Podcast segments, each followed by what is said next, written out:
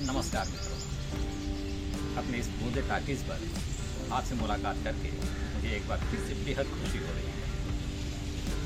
दरअसल, पन्ने पलटते हाथ सिलसिले के तहत हमारी आपसे कई मुलाकातें हो चुकी हैं, लेकिन इस बार जो हमारी आपसे मुलाकात है, अहिंसा और शांति पर एक नायाब चीज़ हाथ में लगी है। और इसके लेखक हैं आचार्य महाप्रज्ञ दरअसल ये आचार्य महाप्रज्ञ जैन मुनि हैं और इसे संकलित किया है।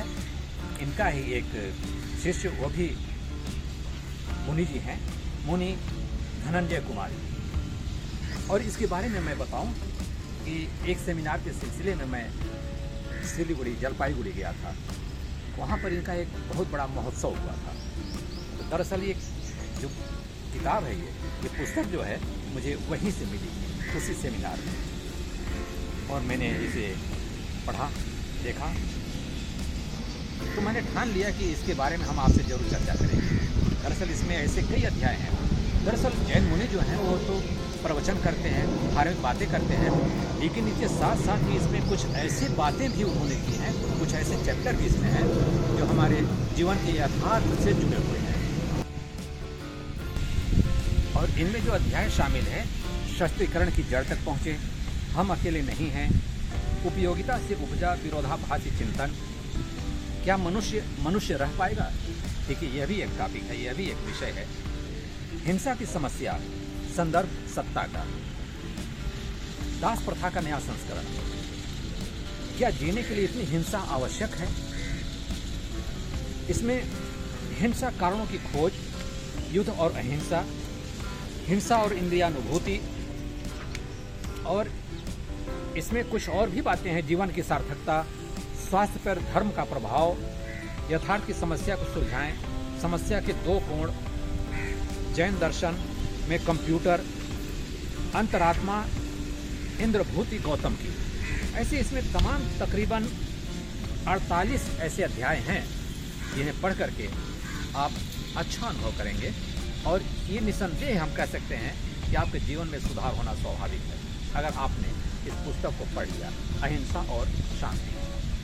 जैसा कि हमने बताया कि इसके लेखक आचार्य महाप्रज्ञ हैं, यानी कि उनके इसमें स्पीच है, उनके भाषण हैं, उनकी कही हुई बातें हैं। और धनंजय कुमार जी मुनि ने इसका संपादन किया है। इसके बारे में हम आपको सुनाएँ कि संयुक्त राष्ट्र जैसा मंच बने।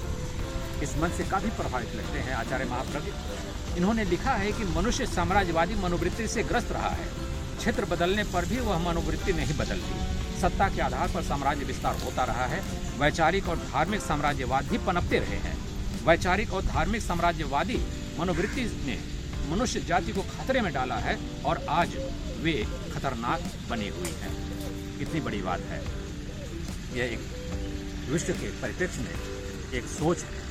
एक चिंतन है, एक विचार है। ऐसे तमाम इसमें बातें हैं, जिनका अनुशीलन करके हम अपने जीवन को सुधार सकते हैं, अपने समाज को सुधार सकते हैं, अपने राष्ट्र के बारे में एक बहुत बड़ा योगदान दे सकते हैं।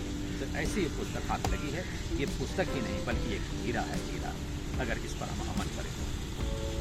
चलिए, हम पन्ने पलटते हाथ सिलसिले के तहत अगले मोड़ पर, यानी कि बूंदे टाकिज में एक बार फिर से आपसे मुलाकात करेंगे।